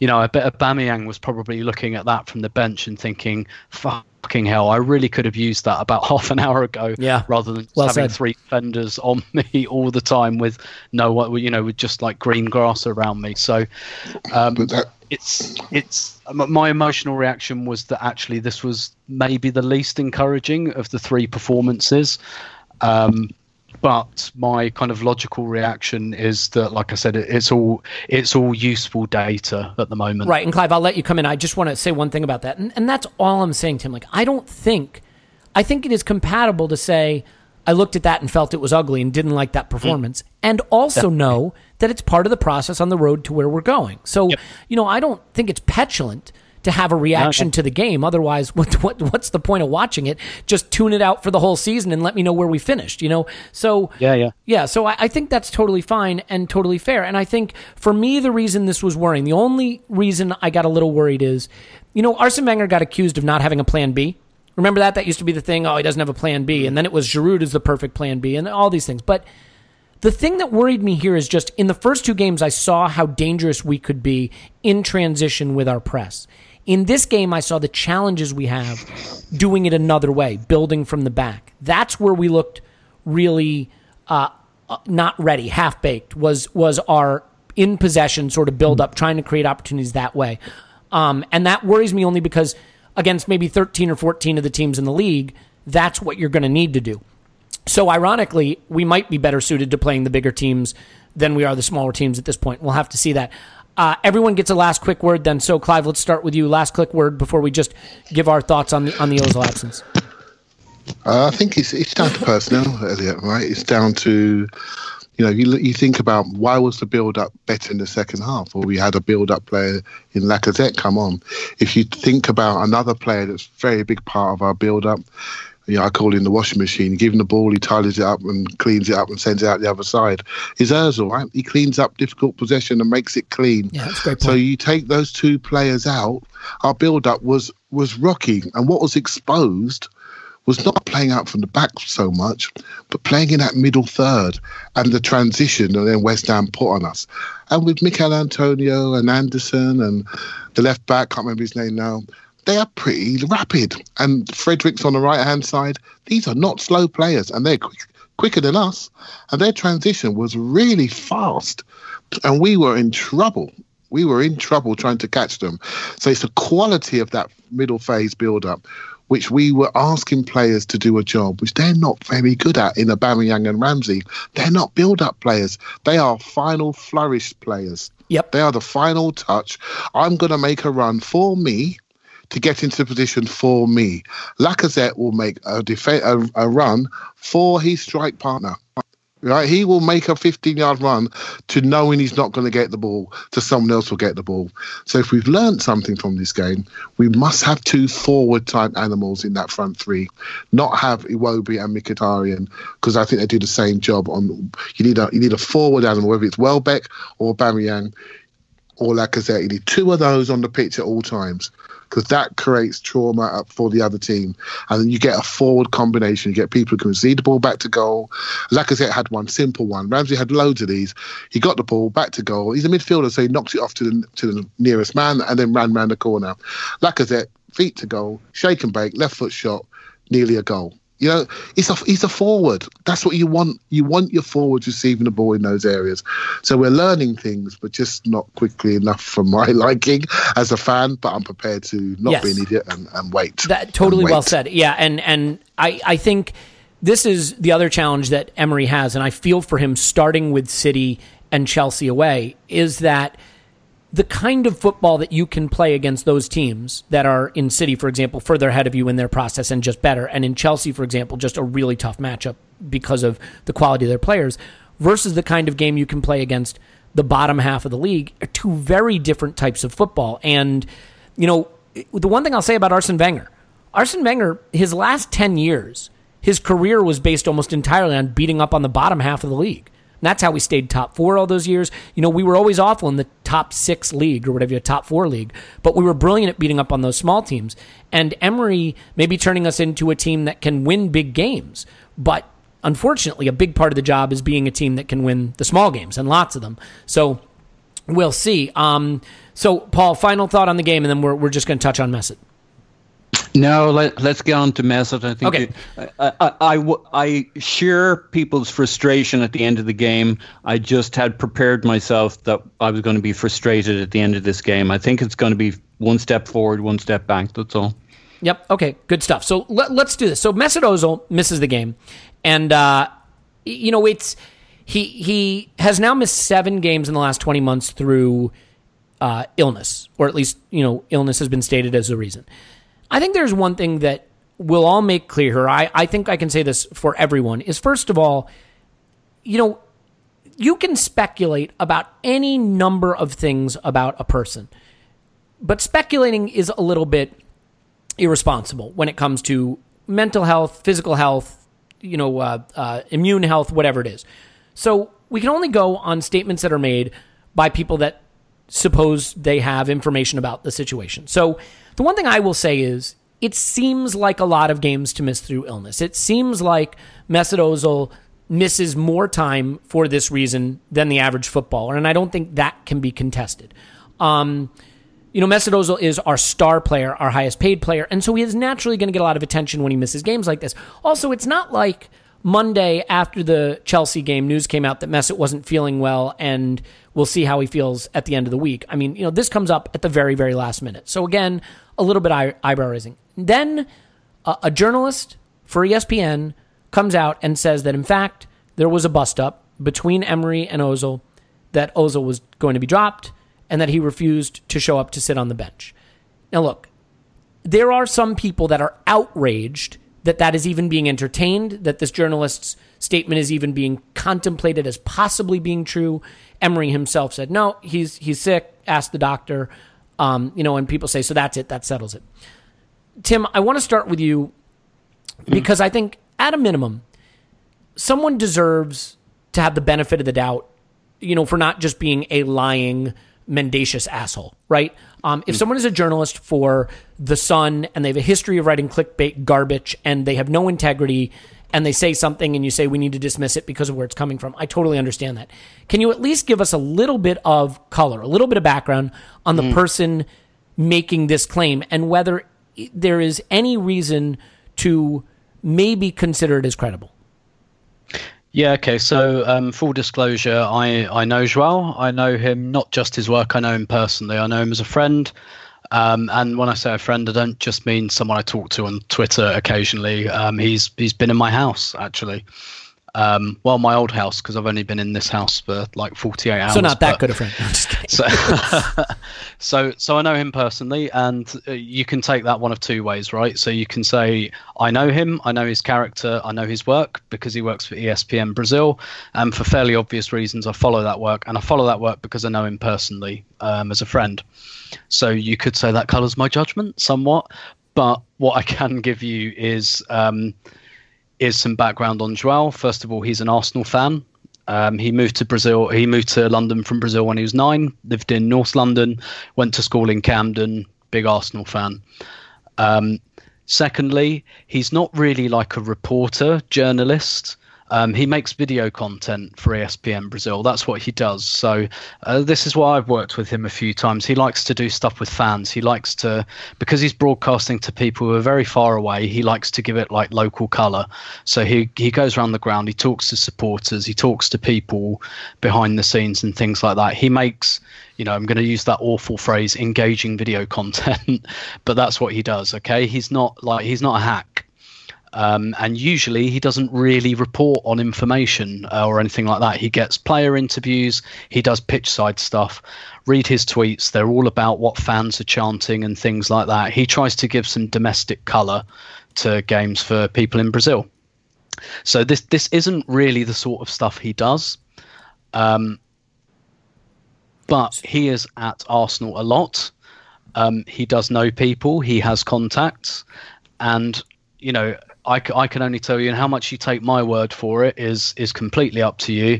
But I would absolutely put my word alongside Joel's, and that's not. I'm not saying that I have that information or that information was given to me. It wasn't. But as far as I'm concerned, he gathered that from more than one source, and if that's what he says, um, I'm telling you, as someone that knows him, then that's what's happened. I would also say, if you look a little bit between, read a little bit between the lines here, I don't think Arsenal are making a massive effort to protect Mesut Ozil here. Um, saying he's ill, Arsenal aren't stupid. They know that people roll their eyes and clack their tongues when people say Mesut Ozil is ill. They, they could have said a lot of other things. Um, and don't get me wrong, he might just be ill, and that might be the end of it. If he was, then and you know and listen joao's word has been vindicated by several other journalists since there's a lot of stuff that came out on sunday night when the journalists did the roundtable stuff with emery um, on saturday after the game and things came out like Ozil was in the dressing room for an hour before the game. If he's ill, what the fuck is he doing in the dressing room around everyone that's about to play? And Emery kind of sheepishly had to say, well, if someone else gets ill, that's on me. That absolutely does not happen at an organisation like Arsenal with all those doctors and all of those player performance people. And Darren Burgess, by the way, spends the day with the team. He leads the warm up now. He is in that dressing room. I promise you, if Mesut Ozil has got the sniffles and he is within 100 yards of that dressing room, Darren Burgess is pushing him away, probably pushing him in, into an armoured car and telling him to fuck off right? If he's ill, he's not in the dressing room. It's as simple as that. And I think Emery was, you know, and, and we know that Emery doesn't quite probably have the language skills to really talk around these subjects quite yet. So I think it's quite clear something has gone on. Um, and like we said earlier, you know, eggs get broken in organisational change. But I, have written about this for this week, so I'll let the other guys talk about that. Mm-hmm. But to give you to give you the kind of colour, uh, Joao's word is absolutely 100% trustworthy. He has no reason to lie about this. This is not really what he does. It's not his job. His job does not depend on getting information like this. And if he got it, that's because, in my view, Arsenal aren't really trying to protect it that much. And when they say something like, oh, he's ill, instead of, oh, he had a tight hamstring or a tight calf, um, then to me it means they're they're not really they're, they're not quite hanging him out to dry, but they're not exactly taking him inside either, if that makes sense. Yeah, absolutely. And I would say this: of course, he could have bad information. That is totally possible. Yeah, I mean, a lot yeah. of good journalists were given bad information about Mikel Arteta becoming the next Arsenal manager, including Ornstein. Um, I don't think that means they're bad journalists who are clickbait cunts. I think it means they got information that was wrong, and it happens. What I will say is that, you know, people who tell you he should just be dismissed out of hand and it's ridiculous to even entertain what he said, that's as much wish casting as anything. Um, mm-hmm. The decision to dismiss someone because you don't like what they're reporting or they haven't reported on this before, um, you know, is certainly a decision you can make, but I, I think it reflects a bias just as much. Clive, one of the things that there's been a really interesting debate about on Twitter, um, I know, hard to imagine, but it, but it's happening.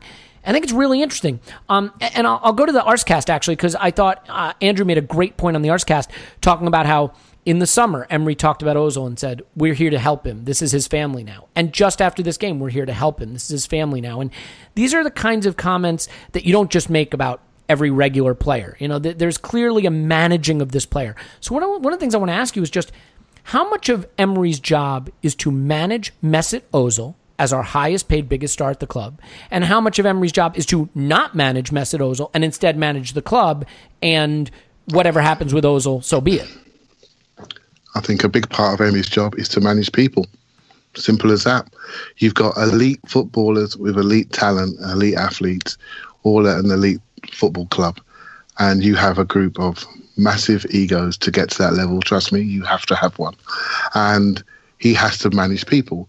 And some of that will be tactical, some of that will be emotional, some of that will just be organizational and people management. It's a big part of coaching. You know, I, I do a bit of coaching. I'm a much better people coach than I am a coach coach, if you see what I mean. Yeah. It's always about extracting those intangibles from individuals by understanding the game and understanding how to deploy them, understanding the individual emotionally and where he feels comfortable. That's a big part of the game.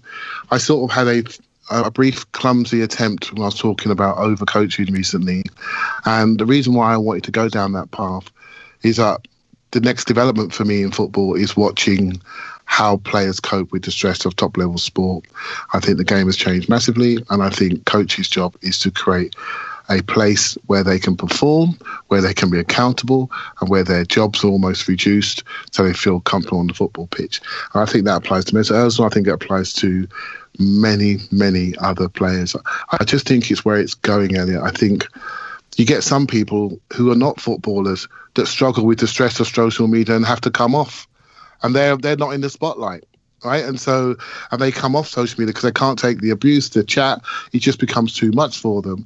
And then you add that to a football context. You add that to the goldfish bowl, which is the game. It's a new soap opera in life. And then why would you expect young men to cope with this perfectly every single time? It's why I got a bit angry with the crowd at the weekend. I think we have to be far more sympathetic. And I can hear people say, "Hey, Clive, they get paid on fifty grand a week." Blah blah blah so what? If you don't feel right, it's not gonna it's not gonna come out right. And you know one thing that happened at the weekend, whether the story is true or not, I hope it is true. I hope it exactly happened as it happened, because we need to sort this out. It needs to be addressed. And the fact he came to the dressing room, I think is brilliant because maybe he thought, you know what, I reacted wrongly the day before. I'm going to come back and show my solidarity. I'm not in the squad, but I'm going to show my face. And that's to show everybody else I need to change my behavior. So I actually hope it happened exactly as people are surmising because we do need to really find out really quickly who's on board, who's not. We need to blow this up. You've heard me say it before. We need to blow it up. And the quicker we find out who's on board, the better because January is going to be massive for this football club because we cannot have three to four years outside the Champions League, and that's where we're heading unless we address these points really, really quickly. I think that's well said. And look, I mean, for the past few seasons, if you were manager of Madrid, first and foremost, you were manager of Cristiano Ronaldo. Manager of Barca, you're manager of Lionel Messi, first and foremost. Manager PSG, Unai Emery, ask him, what was the job being PSG manager last year? First and foremost is managing Neymar. That sucks. That's hard and it doesn't always work, but it is reality that the biggest stars, the highest paid players, you've got to get them on board for a few reasons because other players look to them. You know, in some instances, some instances other players don't like them. I mean, I don't know if players like Cristiano Ronaldo, but if he wasn't on board at Madrid, they couldn't have achieved what they did. So I don't see us achieving a whole hell of a lot if Ozil doesn't get on board and perform well. It also becomes a huge problem if you have this much of your money tied up in a player that you can't get the most out of. So there's a lot of reasons we need to get the best out of Ozil. And part of the management job, and I th- think you said it so well, is managing egos. Clive, you have to you have to be able to do that. So, Paul, I, I mean, two quick questions for you. First and foremost, do you believe? Forget what you know. Do you believe that deep down there is kind of an issue here, or do you just think Ozil gets sick sometimes, and we're all reading too much into it.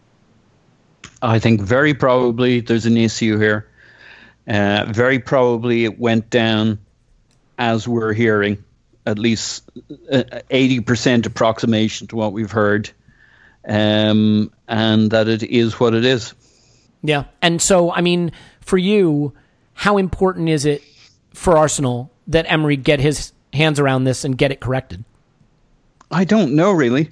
Um, I think it is more important that we do what we're doing and that these sparks and fireworks we're seeing are, as, as Tim had said, there's going to be some of this stuff. Uh, I mean, coming into this season, my big concern was how do you develop a system around the the name brand players, the big players that we can't uh, crack the code on, the Xhaka Ramsey issue, the the Ozil issue, and and my what I wanted to see was for the manager to basically throw everybody off the clean, the team sheet and start putting them back in, as opposed to these are the first names on the team sheet. So, uh, uh I mean, there are te- uh, Spurs has gone a long way with players that were not fucking uh, world name brand players to progress. And yes, we've got a lot of money tied up in this guy. Yeah. He can still play a big role for us. Maybe he'll become central to how we play. But I think it's best. There's no way Emery can impose his style while making Ozil continuously, a continuous thread of Ozil from day one, central to the team sheet. So he had to come out. He has to eat a certain degree of humble pie, relearn the role. I mean, Aguero uh, basically got bumped from City um, and had to, he got his chance after injury with uh, Gabriel Jesus and had to relearn the expectations of the manager, which is working both sides with the ball. And Ozil's going to have to eat some humble pie and decide whether he wants to do it or not. Uh, but I wouldn't drop Mkhitaryan. If we want Aubameyang and Lacazette in, there's your front three. Uh, he's not going to be either the two pivots. That leaves one one place in the middle of the park. It's Ramsey or Ozil, isn't it? yeah, comes back down or, to that. and or Gundu, you know, it's not necessarily not Guendouzi taking one of those three spots. So, but between uh, Ramsey and Ozil, one of them's on three hundred and fifty grand a week for the next few years, and one of them's at the end of his contract. yeah, but what's uh, I agree with all of that. The the heartening part of it is unlike at PSG, Emery must be perceiving the club has given him full backing to do whatever he needs to do with the star players, and he's just wondering about what combinations work best, which is, you know, that's the upside of it. He, Yep. He's clearly demonstrating he has backing, and that he's at least the club saying Let, let's get out of his fucking way and let him get on with working it. And he's yanking people at halftime, putting people in at halftime. You know, Ramsey off the bench, fucking great. Yeah, it's funny. You know, I hate Jose Mourinho, the filthy cunt. But one thing that he was known for is showing up at a club and taking a favorite player that was a big player at the club and just sacking him off, just being like, "I don't need you." Uh, Juan Mata at Chelsea comes to mind. I think he had won their Player of the Season. He was one of the beloved players there, and Jose Rock back up there and was like, "I don't need you, go away." Um, You know, and and sometimes you do have to do that to upset the balance. Tim, I want to finish with you on this point. All of us gave a full throated defense of Mesut Ozil and what he's been through this summer. Um, I, I think it's very unpleasant and unseemly some of the stuff he has faced. Having said that, Mesut Ozil also has blessings in his life that all of us and all of the listeners could only dream of having. That doesn't mean he can't go through hard times, but I'd be willing to bet all of us on this podcast have gone through very hard times. Everyone listening to this podcast has gone through hard times without a fraction of the resources, the support, the opportunity, and the blessings that Mesut Ozil has. So my question to you is, what is the right balance between providing empathy, sympathy, understanding for the condition of a professional footballer who has a brilliant life but does face hardships. Mm. And at the other end of the spectrum, maybe saying, you know what? I get on with it every fucking day. Get on with it. Like, what is what is the right balance Yeah. in your mind between the empathy and the expectation? Yeah, it's it's difficult without knowing the exact detail on the player and the exact emotional impact and the exact toll that it's taken. I think I said when we recorded over the summer that I didn't exactly expect to see Mesut Ozil coming out of this with a clenched fist um, because it's just not the type of guy he is, um, right? And that that's not a criticism. That's not me, and that's not me even casting aspersions on his character. It's not the type of person I am either. Um, quite frankly, it's you, you can't change somebody's character. Um, and you know, there's there's light and shade, and there's good and bad. And uh, Özil just doesn't strike me as the kind of guy. You know, he strikes me as the, the kind of guy that might think, you know, might contemplate on it. And whether it affects his performances, I, I wasn't too sure either way. But I didn't necessarily think that what we'd get would be uh, kind of I'm going to show you, you bastards, because that's not who that's not who Mesut Özil is. When has he ever played like that? Even when you know life's great and he's in a good mood, that's just not who he is. Um, that said, like I say, it's delicate because we don't know the exact toll and impact and things like that. I, I think the the minimum expectation is that you turn up for work. um, if if you turn up and your performances are a little bit subpar and you know it's potentially weighing on your mind a little well you know that's that's because you're human and you know that's the manager's job to help manage that and his teammates and his peers and colleagues. Um, and you know we've got lots of we've got lots of great psychologists um, at the club and things like that who who work on these things. You know these details aren't players aren't just left to to kind of look after these things themselves if they don't want to. Um, that said, the minimum expectation is that you turn up to work. That um, and again, like you say, we uh, some information has been disseminated, but we're only getting that from one side, and we probably, like Paul said, we probably still don't know hundred percent of the detail. But I mean, I think it's fair to say you don't say, "I'm not sitting on the bench this weekend." Fuck off! I'm not training tomorrow. Um, you don't do that. That's that's you know that I think that's the minimum expectation. The minimum expectation is that you turn up to work and and you know you you try and get through it the best way you can. And different people will have different ways of doing that. Um, but unless you know you're again just thinking of a more kind of conventional professional environment unless you're like actually signed off with you know which which does happen in real life you know you're signed off with stress and things like that um unless that's happened, which it doesn't really sound like it has here. It sounds like this is an altercation, and it, you know, you can only speculate how much uh, what happened over the summer plays into this, but we- we're kind of guessing. There's no reason to believe really that it has. We're just kind of we're guessing and we're trying to construct narratives because we don't really know because there's an information void there. So we're going, ah, mm, well, you know, maybe he's a bit down about what happened in the summer, and that that's perfectly possible and it might even be probable, but we're completely guessing. We have no idea. Um, but like I said, that said, the minimum expectation is you don't stick, you don't give your boss the V sign and say I'm not turning up to work tomorrow. Yeah, and and look, let's put it this way: if you have an ankle injury, right? If your ankle hurts, you play. If your ankle is sprained, you don't play. Right? Mm-hmm. There are gradations of injury, some of which you can play through and some of which you can't. I would say with mental w- wellness, mental health, there is a similar gradation. If you're sad, if you're stressed, you play. If you are clinically depressed, you probably don't play and you treat that because it's very, very serious. I think invoking depression when you don't know it is hugely disrespectful to people that are afflicted with it and totally undermines an appreciation and understanding of how serious that mental health condition is and is shameful behavior. Um, you know, to, to just diagnose that out of thin air is, is absolutely reprehensible and shouldn't be done. Um, you know, and I, I will say, look at Per Mertesacker.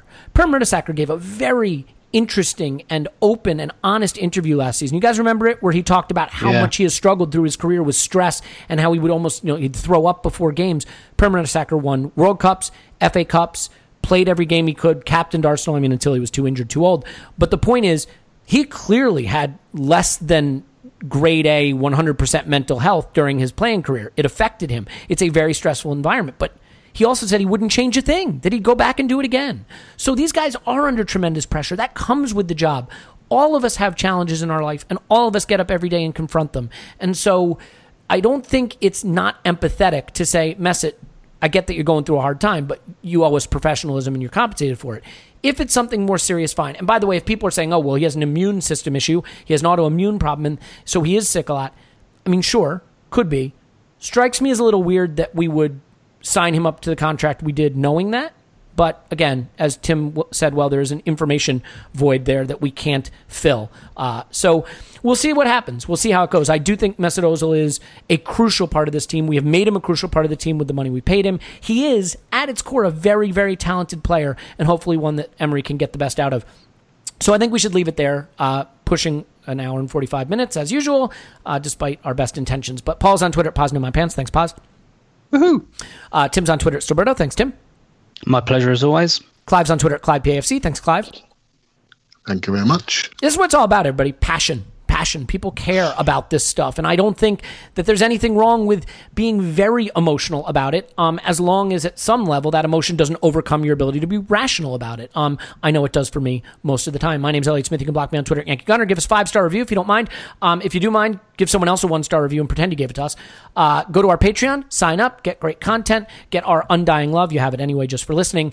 And, uh, you know, if you do go there, though, later this week in the spotlight, Hector Bellerin will be the episode that goes up. And all of these episodes show up totally ad free, although then you wouldn't get to hear about Beer 52, which is clearly the greatest craft beer service in the world. In any event, uh, we really appreciate you listening. Uh, we'll come back with more this week, and we'll talk to you after Arsenal 10, Cardiff nil.